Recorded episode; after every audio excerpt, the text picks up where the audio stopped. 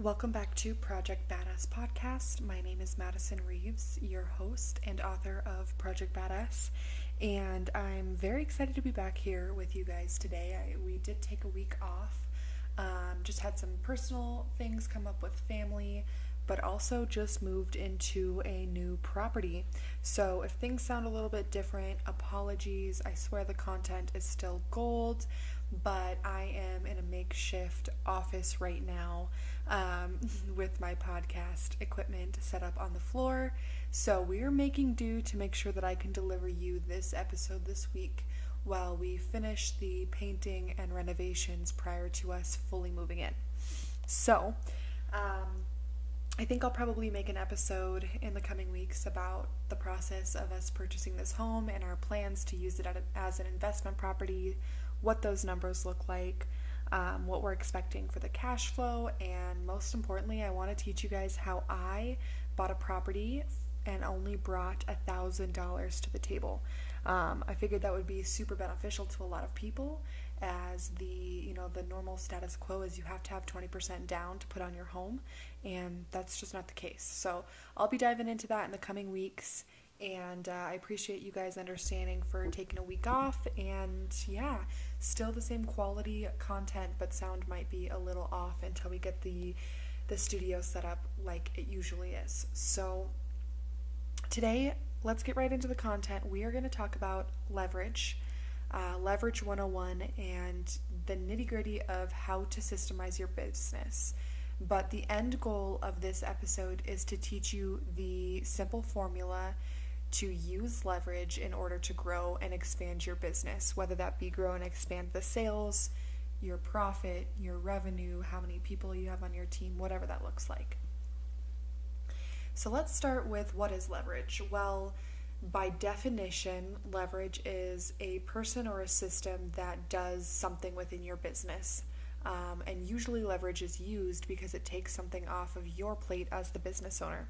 So um, let me just give you an example of, say, leverage could be like a social media manager or a salesperson or an assistant or somebody to do your bookkeeping. Pretty much anybody that's going to take an essential business task that's needing to be done, but is better done by somebody else rather than you as the business owner. Now, the reason that leverage is so important is because, le- well, time is money. And if you know that your time is better spent in those income producing activities as the business owner, it definitely makes a lot of sense to exchange your money for more time back. You know, for let's run with the bookkeeping example. If I hire a bookkeeper because I normally spend 3 hours a month doing bookkeeping and payroll, I am now paying somebody else, an expert in that field, to give me 3 hours back a month. Now, that's just a very small scale, but um, we're going to dive into kind of what that can look like on the larger scale as well. Uh, but first, I want to talk about something that I don't think a lot of people associate with leverage.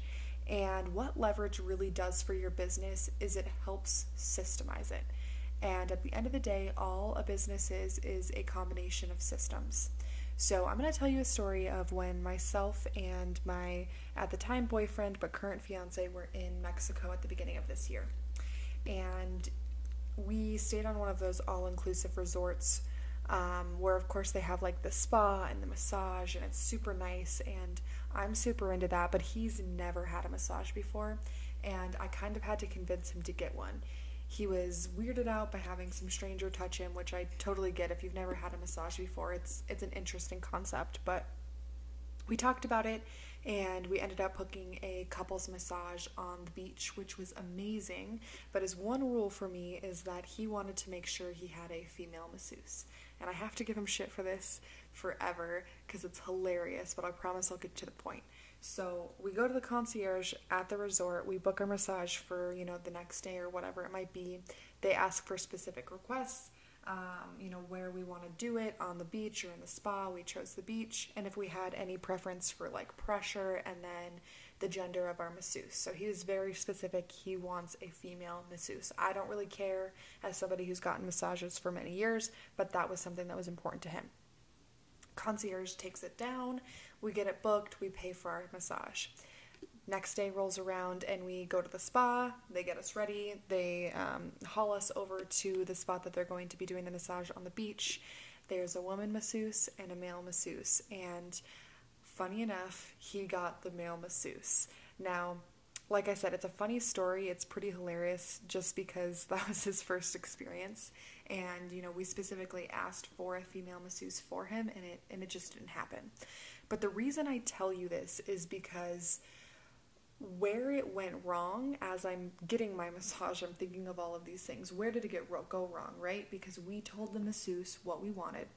Or I'm sorry, we told the concierge what we wanted, and then I would assume they uploaded into some sort of CRM system, which then alerts the spa, and the spa then tells the exact, you know, the masseuse that's actually going to be assigned to us what our requests are. So somewhere in that line, of, of operations within that standard operating procedures that they probably do every single time they book a spa treatment, communication was messed up.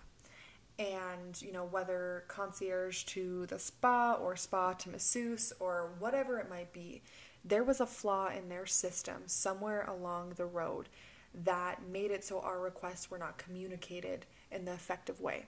Now, it's really not that big of a deal at the end of the day for us. We didn't mind, we still had a great time.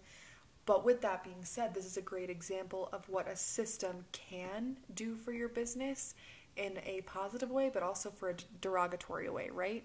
Um, we has had a great experience, but it probably would have been a better experience if they had been communicated our requests and had that right off the bat. So, this is a great example of a five star resort in Mexico that clearly has leverage in place, either a system or a person, in this case both, but somewhere along the line of their standard operating procedure, which we're going to get to in a little bit later of this episode, there was a flaw. So, what the goal of leverage and systemizing your business is what I like to call the McDonald's theory. So, I'm located here in the Black Hills of South Dakota, and regardless if you're listening to this episode in New York City, in Denver, Colorado, somewhere in Montana, somewhere down south. It really doesn't matter. There's a McDonald's, I'm sure, within driving distance from you. And what the McDonald's theory is, is if I go and get a Big Mac here in the Black Hills of South Dakota, and one of my listeners goes and grabs a Big Mac in Manhattan, they're gonna be the same thing. Um, McDonald's doesn't have the best food. They're probably the cheapest, but we go to them because they're consistent. I know what I'm to get every single time. Anybody on here, anybody listening, myself included, who's a terrible cook, could make a better hamburger than McDonald's, but I cannot be consistent as McDonald's. And that is the McDonald's theory. We go to them because they're a consistent experience that we can rely on every single time you in Manhattan, in Montana, in Miami, in Colorado, wherever you might be, your Big Mac is going to be the same as mine here in South Dakota. And that's what we want to strive for is a consistent experience. I mean, McDonald's has been in business for, you know, a McDonald's has been in business for multiple multiple decades and they like I said are not the best burger they're very affordable. You know, it's not the best food for you, but it's consistent and it's fast and it's easy every single time. As we're starting the journey down defining what leverage is and how you can use it to systemize and grow your business, I want you to start thinking about how you can apply the McDonald's theory to your business. If McDonald's is known as somewhere you can get a consistent, fast, easy, and affordable hamburger, what are you known for? So while you think about that, I'm going to go into the two types of leverage. So the first type of leverage is people. Um, now, simply put, uh, people they can be hired into a role specifically within your business internally. So that would be an example of like an assistant. I need someone to generally uh, take care of like my emails, my scheduling. Maybe they do receptionist work, whatever it might be. But you can also use leverage through people in a more specialized way. So I'm going to hire a certified public accountant. I'm going to hire an attorney. I'm going to hire a social media manager, a graphic designer outside of my business that specifically does what I need them to and that's what they specialize in. So we've got these two different type of leverage here within the people. Um, and the reason that this is really important, it's my favorite quote, right? Do what you do best and outsource the rest. And basically, what that means is, like I said earlier, if you as the business owner make the most movement and growth within your business by doing the income producing activities, whatever that might be, it only makes sense to outsource the things that you are not best at. So if I, you know, if my forward moving needle of building my business is not social media, is it not um, accounting and bookkeeping, if it's not paperwork and email management, I'm going to need to outsource it. Something else to keep in mind is with people having a team of, of like minded individuals who have a common goal and share common interests, you can get your business to, you can grow your business a lot faster. It's like that quote that they say if you want to go fast, go alone, but if you want to go far, go together. So, with that being said, if you're interested in learning about more how you can use people within your business to leverage, systemize, and ultimately grow it, I really urge you to go and check out my episode a couple weeks back about my ultimate guide to hiring the right people and why it's so important to take these steps that I talk about in that episode so that you don't make a bad hire. Now, the second type of leverage is it's a system. So, systems are a really great way to start out with leverage because if you are a small business owner or a new business owner, you might not have the the cash in the bank or the revenue to support a salary or hiring a specialist. Um, so, a really great way to do that or to kind of segue, maybe you start with a system and then as you grow your revenue and cash in the bank, you can segue into an actual paid role that a, a person fills. Um, but a great way to start with that is systems. They're usually more affordable, and a lot of times you can actually automate them. Now, even in the businesses that I have that I'm hiring people, whether in these internal roles or I'm hiring out these specialized roles, I still have systems. So please know that it's not just a segue for affordability. It's, you know, most systems are going to be in your business you know forever because systems are a way to avoid human error um, we're we're all human. We're all all make mistakes. And you know, even if I'm a salesperson, I'm probably still going to have quite a few systems under my belt to make sure that my pipeline process is smooth, to make sure that I I don't forget when I'm following up with people, and all of those kind of things. So. Um, systems are a really great way to leverage within your business, and I won't go into it too far as I did talk about it um, quite a bit in a last episode about um, the the systems that I actually use and the ones that I recommend you have in your business right away. So go ahead and take a look at those. We do talk about the the, the five systems I really recommend: uh, profit and loss, making sure you're doing your bookkeeping and all of your cash flow. Uh, making sure that you're tracking your expenses. We also talk about having a CRM and then a project man- and task management. So that should be a couple weeks back if you want to go and check that out more in detail. Now, the next part of systems and people, regardless of what type of leverage that you're using, that I really want to make sure that you understand is documentation.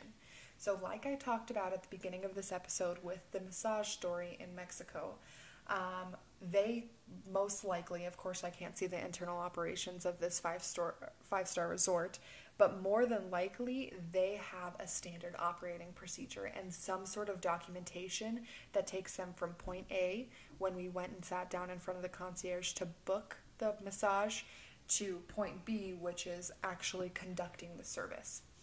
So, a standard operating procedure, basically what it is, it is some sort of documentation, and we'll get into what that can look like to explain in detail how you accomplish a task within your business. Now, it's super normal. It's very, very normal for business owners to not have standard operating procedures, especially if you are a sole business owner and you don't have anybody on your team, because it's all you know up in your head, right? You don't need to write it down because you you know how to do it and you know how to do it best. But that is the trap that a lot of business owners find themselves falling into because you are so specialized in the things that you are doing in your business and you have no documentation, it's really, really hard to hire a person to fill that role or to switch it off to a system that could do it better than you. So, the other part that standard operating procedures does for you as a business owner is it actually kind of leverages you out of the business. You no longer are getting the questions of how do I do this or how do I do that. A standard operating procedure should go step by step of exactly from point A to point B of the exact outcome that you're looking for for whatever task it might be in your business. So if you um, or if you're a business owner and I'm going to step in and you hand me a stack of standard operating procedures, I should be able to perform the same task at the same level of expertise that you did. Now, a couple different ways that you can um, do them is like the main standard um, way that most people do their standard operating procedures is in a written format. And um, that is totally fine. You just kind of write out the steps with as much detail as you can, kind of like we were talking, add any other uh, potential resources that this person might need. And I enjoy using written standard operating procedures. There's absolutely nothing wrong with them, um, especially if you have a larger team and they're a lot easier to put together versus the second option I'm going to give you. Uh, with that being said, I do have a freebie attached down in the show notes for a template that just you just literally have to fill in the blanks for your standard operating procedures. It's super easy. It makes it very comprehensive so you can start documenting in your business now.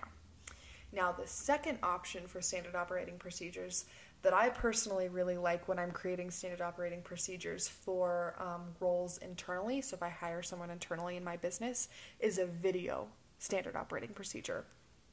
Now, let me give you an example. I hired a virtual assistant a couple months back to help with my wedding planning business. And she was going to be doing things like social media management, calendar management, email management, um, responding to clients and vendors, inquiries, you know, kind of just a general assistant role. And because she was virtual, it was a lot easier for me to just time block an hour a day for the first couple weeks before we were hiring her and she was officially starting and creating these videos, these training videos for her. And basically, all that I did, because most of our, our work is done on the computer, is I just screen shared and I screen recorded exactly the steps to accomplish whatever task I was putting out in front of her. Um, I really enjoyed this because some people learn a lot better by watching somebody else do it versus reading. Um, you can also do kind of like a hybrid of a standard operating procedure. I've seen that work really well for a lot of my clients where they have both video and written. Um, if you decide to do that, I recommend having one central location that either your hybrid or your video or your written standard operating procedure is stored in a space that's easy to find for any team member or yourself.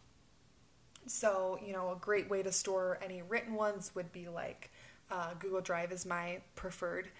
OneDrive is a great one. Um, Microsoft Office, Microsoft Teams, I think is what they call it. Pretty much any cloud based service that you can have, anybody can access anywhere. And then for video, the best way that I found to store it is actually something called Google Classroom. Google Classroom is actually just something that Google offers in addition to Google Drive. It connects directly with your Google Drive. So if you already have your written standard operating procedures in Google Drive and you want to do a hybrid version with the video, Google Classroom is going to be a really great option for you because number one, it's actually free, completely free. Um, I think if you have to buy, if you need more storage, you do have to pay for that. I pay for extra Google Drive storage, and it's it's like five dollars a month or something like that. No, no big deal at all. Um, but what you can do is you can actually go in in your Google Classroom and you can use it to make different um, segments that you want them to focus on. You can do it in order of importance when they're going through training. Attach the video, you can attach the written standard operating procedure.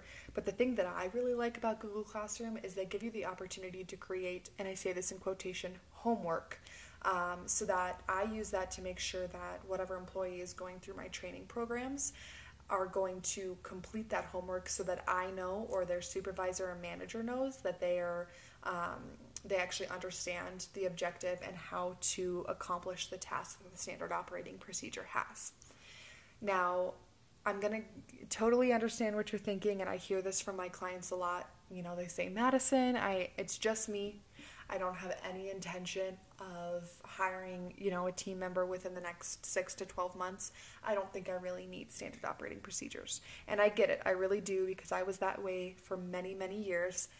But just to understand that time is money and if you can create these systems, you know, next next time you sit down to do a task, as you're doing the task, create the standard operating procedure. It can be something that you integrate within your daily work on your business that you're already doing, but then you are also helping your future self by creating these standard operating procedures. So, inevitably, when you grow and expand your business, it's already done and you're not having to sit down and batch all of these standard operating procedures. Take it from me, from experience. I've done that before and it's not a lot of fun at all. So, lastly, before we sign off today, let's talk about the thing I promised you at the beginning, which is the simple formula that you can use um, with leverage and systemizing your business to help grow and expand it. So basically, what the simple formula is, is the first thing that you want to have is clear goals in your business. Now, if you're not sure where to start with their goal setting in your business, I recommend you go over to season one, episode seven, and I give you the foolproof way of how I set goals within my business. Then you're going to go ahead and you're going to combine that with a profit first strategy, which I'm actually going to be talking about in a couple of weeks, two weeks, season two, episode nine. So sorry guys, I didn't have it released sooner, but it's coming. We're going to couple clear goals plus the profit first strategy I will teach you about in a couple of weeks, plus your leverage and standard operating procedures as we've discussed to create that life by design where you can work when you want to work, where you can work on your business instead of in your business, where you can have people on your team that have clear goals and they have a like minded vision to one outcome for your business. And your business is a well oiled machine. If you want to go and take a month off, you know you have the systems and the people and the standard operating procedures and systems in place to make sure that your business can run when you're not here. All right, guys, so that is the end of that. How to systemize your business, leverage 101. We talked about the two types of leverage, what leverage is, why it's important, and the ultimate goal of the McDonald's theory. We also talk about standard operating procedures and how to create that smooth, well oiled machine through documentation like McDonald's has, through your standard operating procedure, and your clear and simple formula to leveraging your business in order to grow and expand it so that you can live your life by design, which is clear goals plus your profit first strategy plus leverage and standard operating procedures, and that will equal a big business and living your life by design. I hope this helps, guys. I'm going to include all of the um, resources that I mentioned in here, as well as any freebies that I talked about down in the show notes. And as always, please subscribe, leave us a review and a rating um, on whatever platform you listen to. It really helps us improve the show. And follow us over on social media as well. We post a ton more um, resources and free business advice over there. I'm on TikTok and on Instagram at the Madison Reeves. Or if you want to see other podcast episodes that come out or some behind the scenes of Project Badass Network, you can head over to Instagram at Project Badass Network as well. Awesome, guys. I will talk to you next week. I'm super excited for next week's guest, actually. Um, we're going to hear from somebody that has created a uh, multiple seven figure business in the real estate industry, and I think he's going to bring a lot of insight to the table. So stay tuned for that, and I will talk to you then. Cheers.